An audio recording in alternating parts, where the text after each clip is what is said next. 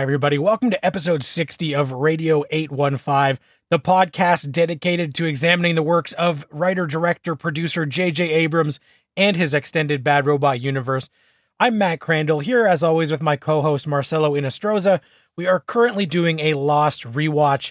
Today, we are in the end game of Lost, season five.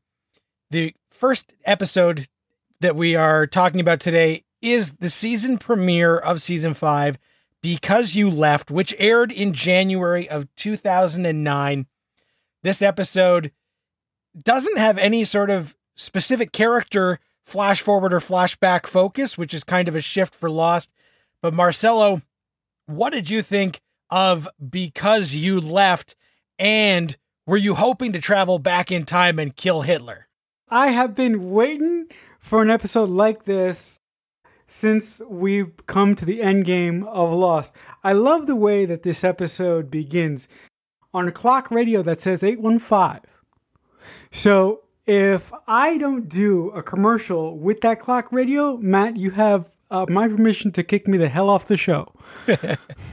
this opens up with someone who uh, we have seen in various iterations of Lost by the name of Marvin Candle with him waking up and feeding his baby formula and playing a specific record that while he is actually uh, brushing his teeth, getting you know getting his morning routine ready, the record skips, and then he actually goes to uh, one of the Dharma stations, station two, and he actually records one of the videos. And correct me if I'm wrong, Matt, but the guy who is shooting the Dharma video for Station 2 looks a lot like Sawyer.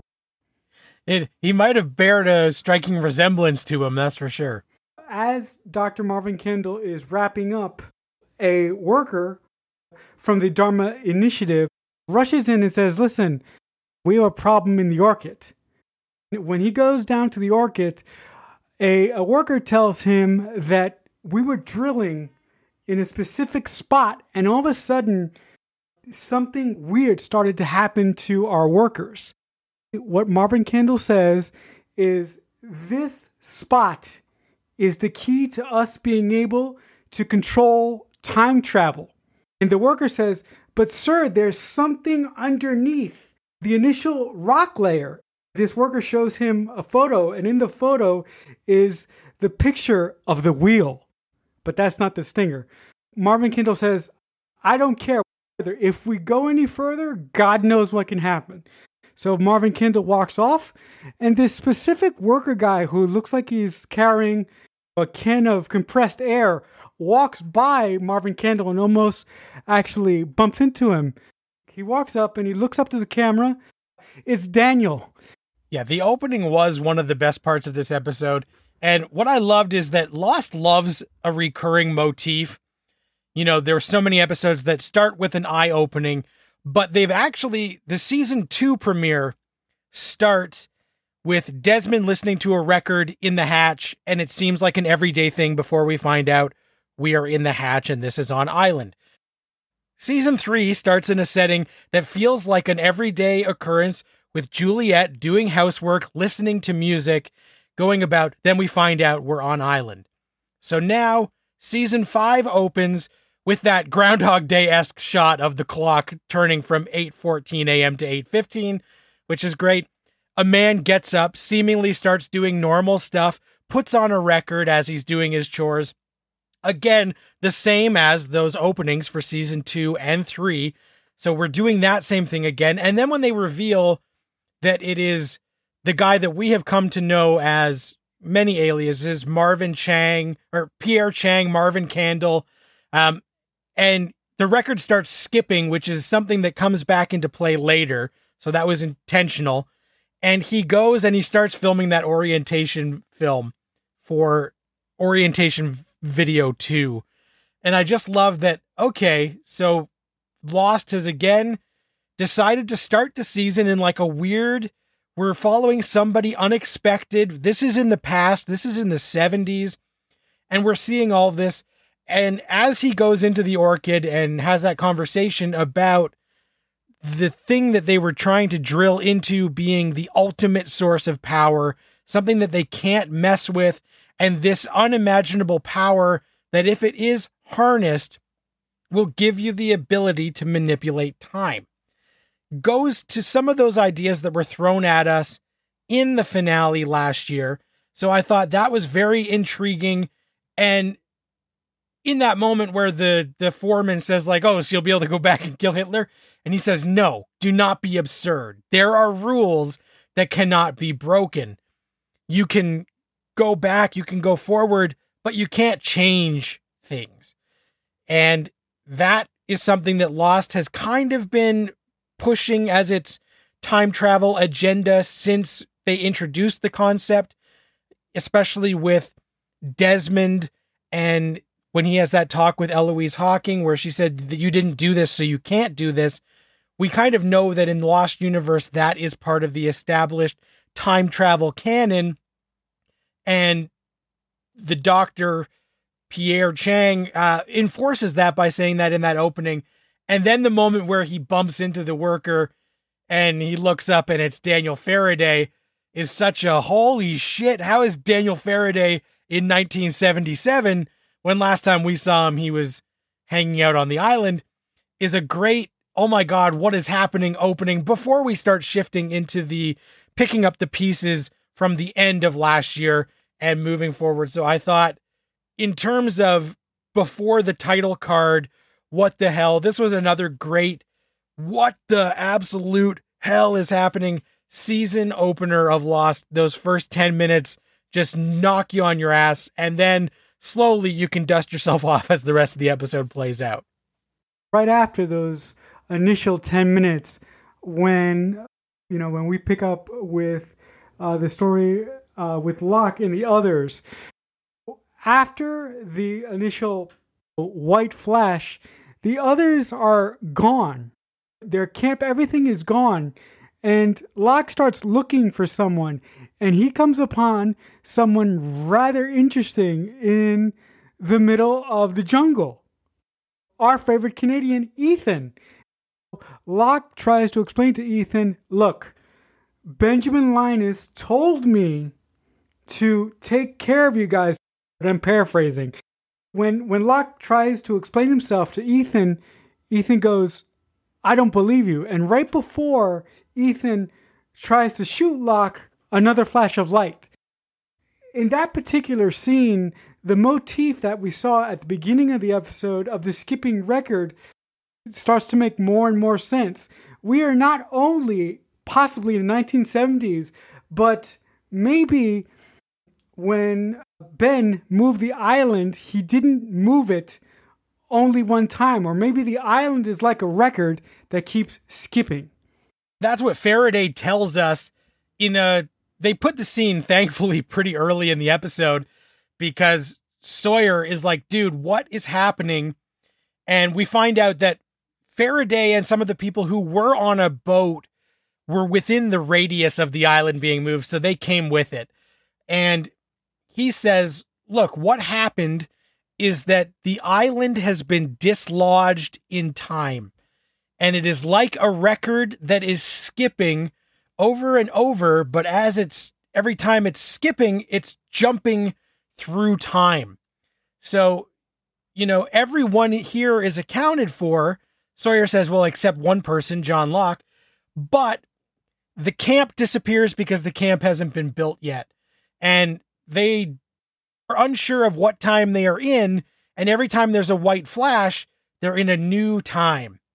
So I thought this analogy of this skipping record and explaining to us that the island is now basically unhinged in time was was cool and an easy way for us to understand that concept as weird as it is. And I did love that John Locke he is on his own dislodged in time whereas everybody else is kind of huddled together now and can make sense of it together.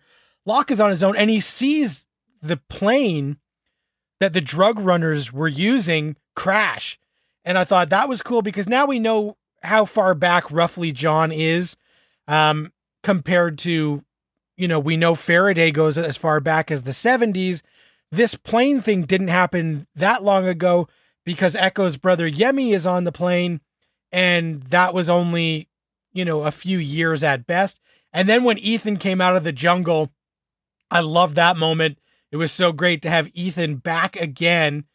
And then as he is about to shoot John, there's a white flash again, and Locke sees the white flash, but Ethan doesn't react to it. So somehow only the people who were dislodged at the same time that the island was dislodged can see that this white flash time skipping is even happening and everybody else that they encounter who is in their time period doesn't necessarily know that anything weird is happening. So I thought that was really cool.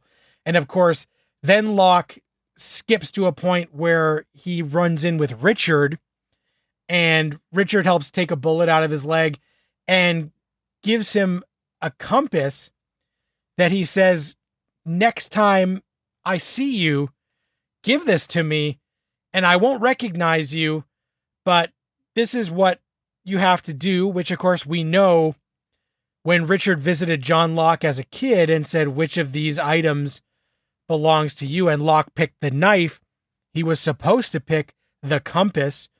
And Richard is the one who tells him that in order to s- fix everything, everyone has to come back to the island. And in order f- for that to take place, you will have to die. I still don't think that John is a brave enough person to do that. John, I think, is still under the impression that he is special. He is special, but I don't think that he will be able to go that far. And if he does, someone or something is going to have to push him to that.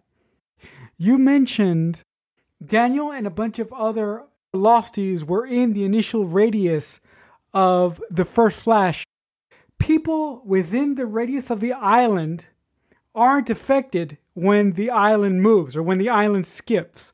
But people who weren't in the radius of the island when it moved, they have an interesting reaction. There's a specific scene in the jungle with uh, Daniel and uh, Scarlet. She starts to bleed from her nose. And I'm like, okay, so is she going to die now? Because in the first sequence of this episode, the, the woman who is being carted off on a stretcher, I thought, wait a minute, is that Scarlet? It might have been, and I I was trying to remember. I feel like Charlotte has had a nosebleed one other time, so I don't know. I'm not sure what's happening with her, but I know that you don't like her, so if she were to die, I'm sure you'd be happy. The off island stuff continues to be really interesting, but also what this episode kind of shows and will be up for debate is that because Jack, Kate, Sayid, Hurley are off island and their scenes that we are currently like caught up with are that three years in the future. I don't know that they're going to be on the show as much because they only each get like a small scene. But Jack and Ben continue to discuss what they have to do to get everyone to get back together. That was interesting. Hurley and Sayid on the run because people think that Hurley is a murderer was great. And there's a funny bit where they get fast food and then they go back to the safe house and Sayid sees that the safe house has been broken into. There's a big skirmish. And even though Hurley doesn't do anything, people end up getting a picture of him where it looks like he's covered in blood holding a gun after he just murdered more people. Uh, and it was just catch up on Hurley. And I thought that was really, really funny because we know that Hurley would never be like some sort of serial murderer, but the narrative the media is going to spin is that Hurley is on some sort of demented killing spree. So I loved that. The most interesting off island stuff for me was Kate gets a knock on the door and a lawyer shows up and says, I'm here because the courts have ordered a blood test to see if Aaron is actually your son. And she says, Who who put you up to this? And they said, I can't tell you. So someone out there is onto the fact that Kate is lying about Aaron. And that was super interesting and really starts to get the wheels turning about who this could be and why. And then, of course, there is a scene with Sun and Charles Widmore, which have been the pair. They've had a couple of meetings now where Charles Widmore is really slow on the uptake because every scene that they've had in the future together so far has been Sun saying, like, our interests align. We should work together, even though I hate you. And Charles being like, I don't understand. Why would our interests align? And so in this, she explicitly says, Because I want to kill Ben, you dumb fuck. So help me help you. And I thought that was good because it's been annoying to me that she's had a couple of meetings with Charles where like nobody has said exactly the thing. And in this, she's like, This is it, man. Like, I want to kill this bastard. Are you going to help me or not? I, like you, the most uh, interesting aspect of the future stuff was the fact that someone uh, put these guys up or these lawyers up to confronting Kate and asking her for a blood sample as a way to prove that she is Aaron's mother. And at first glance, I was like, okay, it has to be Ben. Because Ben said to Jack last week, I have an idea of how to get everyone that we need to get back on that plane, right? I have my ways. So I initially thought that, you know, this has Benjamin Linus written all over it. But until you said that you were sick and tired of the way that Sun and Charles Widmore interact with you, interact with one another, and you're sick of the way that he is unable to fully grasp the concept of what Sun wants, I was like, wait a minute. Sun doesn't hate her group of losties. The man that she thinks is truly responsible for her husband's death, or so we think, is Benjamin Linus. And I was like, okay, so if she thinks that, then why would she possibly uh, be in charge of these men who are asking for Kate's uh, blood in an effort to confirm something? Okay, it's still 50 50. It's either Ben or Sun or somebody else that I haven't even thought of yet. They leave it up in the air, and I know that we eventually will find out.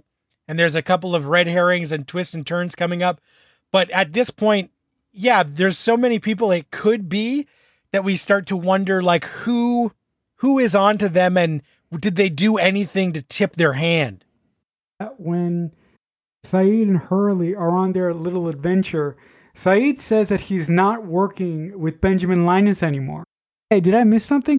If he's not working with Benjamin Linus anymore, who is he working with? He does say he has been working for Ben, but he has that great line where he says to Hurley, if Linus ever tells you to do anything, do the exact opposite. We got to talk about is the Desmond of it all because Desmond, as we have seen in the past, has been a man whose consciousness has been untethered in time, and he found his constant um, in Penny. But we see him and Faraday have a run in on the island as the flashes are happening. Now, they go to the hatch, and that's how it all happens, where Sawyer tries to get into the hatch, and Faraday tells him, You won't be able to because you didn't meet Desmond. So it's a lost cause. Don't worry about it. Faraday goes back and he gets Desmond to open the door, and he comes out and he tells Desmond that he is special and he can help them because the rules don't apply to him. Desmond is somehow special in his time manipulation or whatever it is. And Daniel tells him, You have to find my mother at Oxford.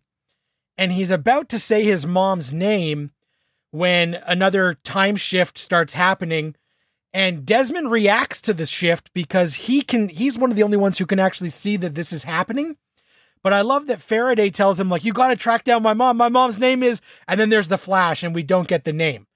And then we go to Penny and Desmond together, and Desmond is kind of waking up, and Penny tells him it might have been a dream, and Desmond saying, no, no, it it was real. I have to go and find Daniel's mother. And that was super intriguing. And at this point, I know back when this aired, my mind was racing and starting to think is it possible that the person that Daniel is talking about is the woman that Desmond has already had a weird time encounter with? Now, they haven't explicitly said that, and so it could go any way, but that was what was racing through my mind as Daniel was about to tell us about his mom, and especially when the flash happened before he could say the name, implying it would be a name that we would recognize. What did you think in those moments, Marcelo? No way. I did not even consider that. I really, really love that the Lost Writers decided, perhaps when they first introduced Desmond, that Desmond was going to be basically the time traveling golden goose, the, the, the guy who wasn't going to get stuck by all of this time travel shenanigans. But also, that makes uh, the Penny and Desmond story really sad.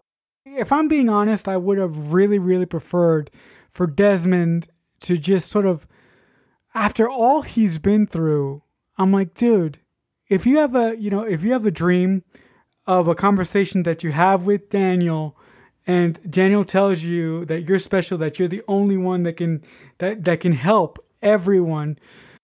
50% of me would say, okay, but 90% of me would want to stay with the love of my life.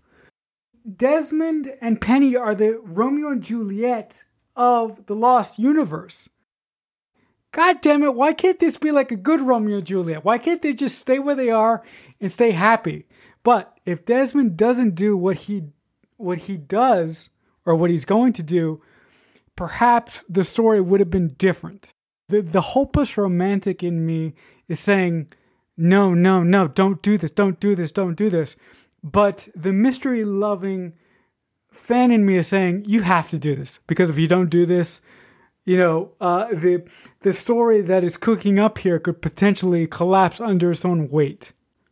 Right. It seems like he has some sort of responsibility and it is a shame that he's going to have to step away from this relationship for a minute that he has worked so hard to regain but hopefully this is not actually a Romeo and Juliet and they both don't die in the end but we will see as we continue to make our way through season 5 of Lost so if any of you are watching along with us as we continue on this journey, the homework for next week is episodes two, three, and four of the fifth season of Lost.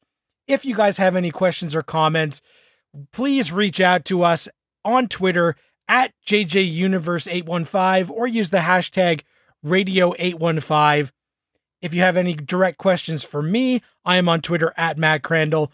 Marcelo, Twitter's a good spot to reach you. Where can they do that? You can also reach me on Twitter, as Matt just said. I'm at CreekFanatic88. Thank you very much for listening. If you enjoy the show, please like, subscribe, review, tell your friends. We appreciate it all. Until next week, Radio 815 over and out.